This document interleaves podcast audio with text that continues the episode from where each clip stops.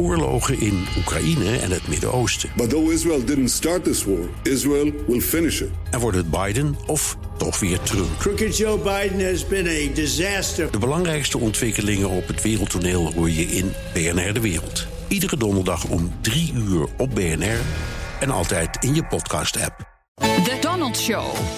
Tijd voor een update uit de United States of Trump met correspondent Jan Posma. Jan, de start van het impeachment-onderzoek heeft ervoor gezorgd dat de president een Twitter-record heeft gebroken. Ja, en dat wil wel wat zeggen natuurlijk. Uh, sinds dat uh, onderzoek is gestart, uh, tweet Trump over bijna niets anders meer. En hij tweet ook echt veel meer. in september 800 keer, dat is 100 keer meer dan het vorige record. En de verdeling is een beetje 500 eigen tweets. En dat is ook een record. Dat is twee keer zoveel als vorig jaar het gemiddelde per maand. En de rest zijn dan retweets. En het gaat natuurlijk over de Bidens, over de klokkenluider, veel over de Democraten. En wat je ook echt duidelijk ziet, de toon verhardt. Trump citeerde iemand die waarschuwde voor een een burgeroorlog. Hij had het over een coup. Hij zegt dat de Democrat Chief, het, het hoofd van de onderzoekscommissie, dat die verraad heeft gepleegd. Dus uh, ja, een president die dit soort oorlogstaal gebruikt, dat is natuurlijk wel uh, heftig. En je ziet ook steeds vaker uh, hoofdletters, dat hij alles in caps lock tikt. Dus dat, dat klinkt als een boze president. Ook via Facebook zet Trump de aanval in. Ja, het Trump-team heeft voor 10 miljoen dollar aan Facebook-advertenties gekocht. En dat zijn vooral veel verschillende filmpjes. En die komen, ja, ze komen daar een beetje van de lopende band. Ze hebben een soort fabriekje voor, voor video's daar. Ze waren er ook al heel snel bij toen, dat, toen die aankondiging van Pelosi kwam dat er een impeachment zou komen. Dus ze stonden er al klaar voor.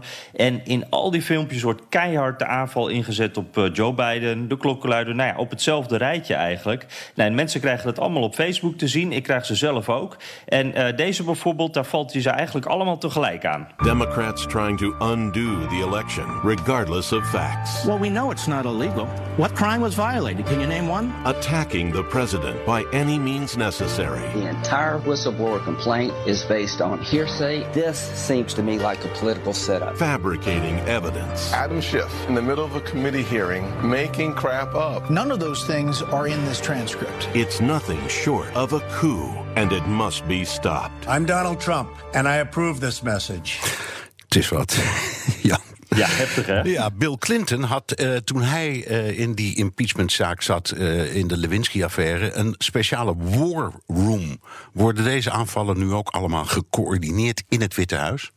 Nou ja, wat we horen, uh, toch niet. Uh, er wordt verwacht dat het campagneteam van Trump voor, voor 2020... dat die een deel voor zijn rekening gaat nemen. Daar komen dan ook deze video's vandaan. Maar verder is er geen coördinatie. Het is echt een one-man band. En, en die man is natuurlijk Trump. En Republikeinen maken zich daar toch ook wel wat zorgen over. Want het is vooral Trump zelf die die boodschap bepaalt. Ook die hem naar buiten brengt. Ook eigenlijk de enige die hem naar buiten kan brengen. Hij is degene met de megafoon in de partij.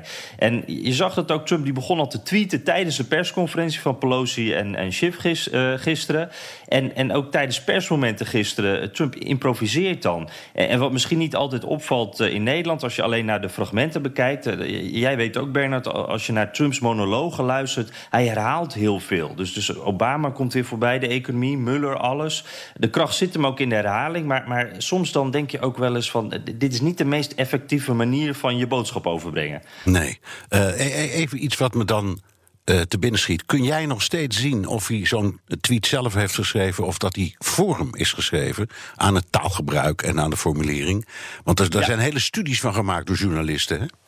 Ja, ja, ja, klopt. Ik volg ook een paar Twitter-accounts nog steeds die dat dan met zo'n, uh, met, ja, op een bepaalde manier met computers dan kunnen uitrekenen of het echt van Trump is of niet. En, en ja, je ziet dan wel, ja, je ziet gewoon heel duidelijk het verschil. Als het die hele boze tweets zijn, die zijn allemaal van Trump. Van retweets kan je het natuurlijk niet zien, maar, maar ja, die, die lijken ook, die passen heel erg in die toon. En de wat ja, meer zakelijke boodschappen, zeg maar, waarvan er steeds minder zijn eigenlijk op zijn Twitter-account, ja, die zijn dan vaak van medewerkers. Van de Die echt steeds minder. Oké, okay, en wat kunnen de Democraten hier nou tegenover stellen?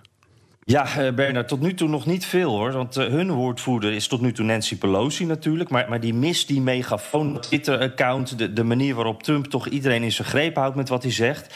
En zij zijn ook wat meer verdeeld. Hè. Uh, zijn natuurlijk, zij zitten midden in die, die voorverkiezingen. Dus ze hebben maar 3 miljoen aan spotjes uitgegeven. Veel minder dan die 10 van, van de Trump-campagne. En die worden betaald door Tom Steyer. democratische presidentskandidaat, miljardair ook. is er in het oktoberdebat nog bij. Maar echt kans maakt hij niet. En zij, zijn een beetje van, van uh, doelwit gewisseld. Want ze waren altijd gericht op uh, de Democraten... om die over te halen tot impeachment. Nou, dat hoeft nu niet meer. Dus nu gaan ze zich richten op Republikeinen. En dan specifiek een aantal Republikeinse senatoren. Susan Collins, Joni Ernst, dat soort mensen. Allemaal senatoren die aan hun herverkiezing moeten denken. En dat klinkt dan zo. What does it mean to be an American? With all that our country stands for... How can we have a president who thinks the law doesn't apply to him? Who would bargain away the security of our nation and our elections for his own political gain? We are patriots who have always protected democracy. Will our senator tell Martha McSally to put country over party? Need to impeach is responsible for the content of this advertising. Ja, dus dit is echt patriotisme, vechten voor je vaderland. Eh, een goed gevoel daarbij proberen over te brengen. En die senatoren, deze paar, maar nog veel meer hebben ze natuurlijk in die tweede fase van impeachment. Als het onderzoek voorbij is en als er in de Senaat straks een keer moet worden gestemd, dan is een driekwart meerderheid nodig. En ja, het, het is nu nog uh, 57 om 43 in het voordeel van uh, de Republikeinen. Dus er zijn nog heel wat Republikeinen te overtuigen. Ja, ik uh, pink een traan weg, Jan, en ik dank je. Correspondent Jan Postma in Washington. Ook Harm Edens vind je in de BNR-app. Je kunt BNR Duurzaam niet alleen live luisteren in de app, maar ook terugluisteren als podcast, zoals al onze podcasts. En naast dat de BNR-app Breaking News meldt, houden we je ook op de hoogte van het laatste zakelijke nieuws. Download nu de gratis BNR-app en blijf scherp.